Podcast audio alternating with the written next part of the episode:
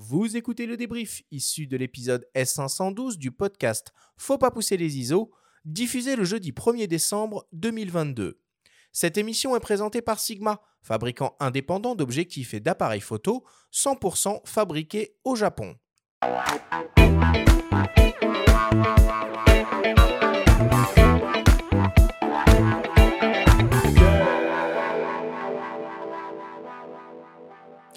Nous sommes toujours avec Nicolas Morvan de la boutique Miss Numérique et le journaliste spécialisé Jean-Nicolas Léhec du magazine en ligne Phototrend pour notre grande sélection des meilleures optiques hybrides 2022.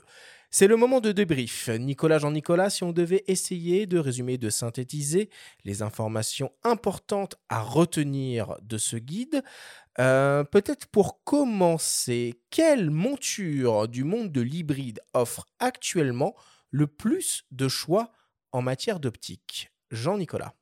Alors, indéniablement la monture E, qui a l'énorme avantage effectivement d'être arrivé en premier sur le plein format, et qui permet de s'équiper, alors d'un côté avec des optiques, on va dire, orientées budget, notamment chez Sigma, chez Tamron, chez Samyang, euh, c'est pour vous dire, chez Laowa aussi d'ailleurs. Chez Zeiss Chez Zeiss, chez chez Laowa, chez Voigtlander. Bref, on a une profusion d'acteurs euh, sur ce marché qui permet d'acquérir vraiment ce que l'on veut au budget que l'on souhaite. Euh, donc, qu'on ait envie d'un zoom à moins de 1000 euros, qu'on ait envie de se faire très plaisir avec euh, des zooms à 2.8 par exemple, qui vont monter dans les 2-3 000 euros, il y a une qualité de l'offre et une qualité d'image qui est livrée par, euh, par l'optique qui est absolument somptueuse.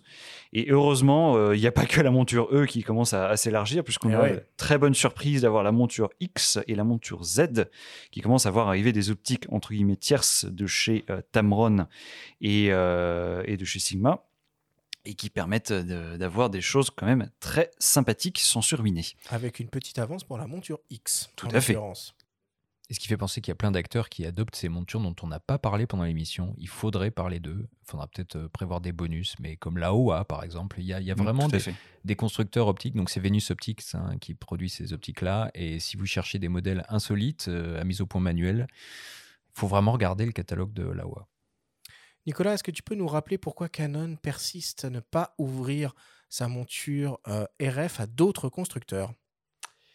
Euh, pourquoi ils ne persistent? Alors, je suis pas chez eux, hein, je travaille pas pour Canon France, euh, mais euh, je pense qu'aujourd'hui, ils ont déjà en fait installé leur boîtier, installé leurs propres optiques, que la pénurie a joué aussi, parce que voilà, l'ouverture des optiques tierces permet en général de rendre plus accessible leur boîtier et un système complet de boîtier. Et aujourd'hui, ils avaient déjà juste du mal à fournir les boîtiers, donc pas un réel intérêt pour eux d'offrir d'autres opportunités sur les optiques. Et euh, donc je, je pense, j'ose espérer que la disponibilité sur les boîtiers va, va s'est déjà améliorée et va continuer à s'améliorer. Et que donc, je l'espère euh, grandement pour euh, nous, pour les constructeurs et surtout pour nos clients, que, que Canon va ouvrir la monture RF à des, à des constructeurs tiers.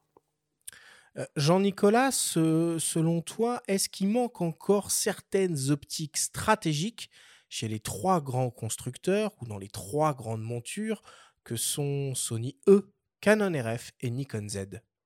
Alors chez Sony, euh, ce, manque d'optique se, fait moins sentir. Par contre, effectivement, chez, Canon et chez Nikon, bon, effectivement, le, portfolio s'étoffe de plus en plus, mais euh, malgré tout, chez, chez, Canon particulièrement, ça manque d'optique et surtout de zoom réellement abordable et sans pour autant faire de compromis assez massifs euh, sur la luminosité, notamment à fond de zoom. Euh, effectivement, on a des optiques comme le 100-400, comme le 24-105 qui sont, euh, qui sont très sympas, mais peu lumineuses, et le reste de la gamme reste cher. On attend aussi par exemple un, 70-300 un peu polyvalent qui n'existe pas en, monture RF. Et bon, effectivement, il y a toujours ce petit, ce petit manque qu'on espère comblé un jour par l'arrivée des, optiques tierces, on va dire, sur ces montures. C'est très vrai ça pour les zooms. Chez Canon, ça l'est de moins en moins pour les focales fixes, hein, puisqu'il y a le 16 mm qu'on a évoqué, il y a un 35 mm macro IS STM, 24 mm aussi macro IS STM euh, qui couvre le, plein format, et un 85 mm macro F2 en monture RF qui sont des optiques euh, beaucoup plus abordables, mais ce sont des focales fixes. Mais quand même un peu cher, je trouve. et, ça reste euh, un ticket d'entrée un peu cher, mais ça, je crois qu'on est plus dans le contexte qu'on a évoqué aussi. C'est vrai. Inflationniste, de pénurie, etc. Il y a les optiques à bascule et décentrement aussi qui n'ont toujours pas Alors, été développées et chez fait. personne. Alors, même chez Sony. Dans ta question, il y avait stratégique. C'est pour ça que moi, je- au début, je pensais d'emblée à ça. Mais Est-ce que c'est stratégique? Pas forcément. C'est emblématique en revanche. Et c'est vrai que niche, mais c'est un marché quand même. on l'attendrait peut-être euh, chez Canon et Nikon, hein, puisqu'il y en avait à leur catalogue réflexe. Il y en a toujours. Peut-être qu'ils se disent, et franchement, ils auraient peut-être pas tort, qu'avec les bagues, on peut réutiliser ces optiques-là réflexes qui restent des optiques un peu de niche. Hmm. Euh, Nicolas, est-ce que tu pourrais nous donner peut-être les plages de peu, euh, un peu idéales dans le monde du grand angle, dans le monde des focales standards et dans le monde des, téléobjectifs pour euh, un peu guider, orienter nos auditeurs sur le choix d'un zoom? Alors, je vais m'exprimer en équivalent plein format. hein, Yes. pour, euh, Tu as pour 30 essayer de- secondes. d'uniformiser.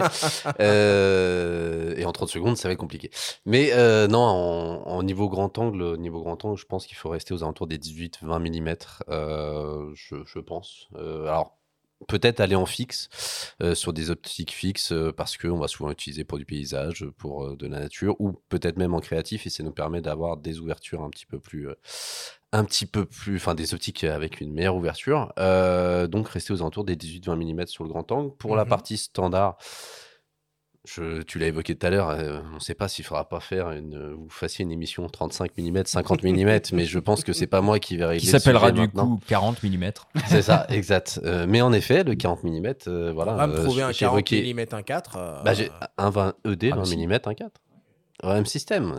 Non, mais je l'ai évoqué tout à l'heure. C'est vrai que c'est une optique que j'ai beaucoup aimée parce que c'était un peu le meilleur des deux mondes entre 35 mm et 50 mm. Après ça, euh, voilà, euh, je pense que Benjamin a donné vraiment le bon conseil.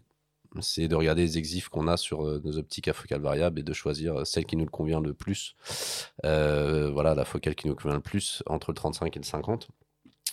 Et si on parvient pas à faire de choix, ce qui arrive souvent dans la vie, on peut aussi regarder des transstandards très polyvalents. Il y en a un qu'on n'a pas cité, qui est assez unique sur le marché du 24-36, qui est le 24-240, 24-200, Nikkor. Aidez-moi. 24 Monture 240. Z. 200. 24-240. Ah non, 24 200 en monture Z et 24 240 en monture RF. Et ben voilà, 24-200, euh, et qui on est fait une des couteaux suisses, on fait en tout avec voiture. ça. Ouais, Ouais, tu- qui est une excellente optique, qui est stabilisée contrairement au 2420, série S, qui est aussi une très belle optique. Bon, si on n'arrive pas à faire de choix, on peut toujours s'orienter vers euh, des optiques comme ça. Il y a un 1200 mm chez Olympus qui fait un 24-200 aussi f4. C'est vraiment des optiques euh, intéressantes. Merci messieurs, on conclut là-dessus.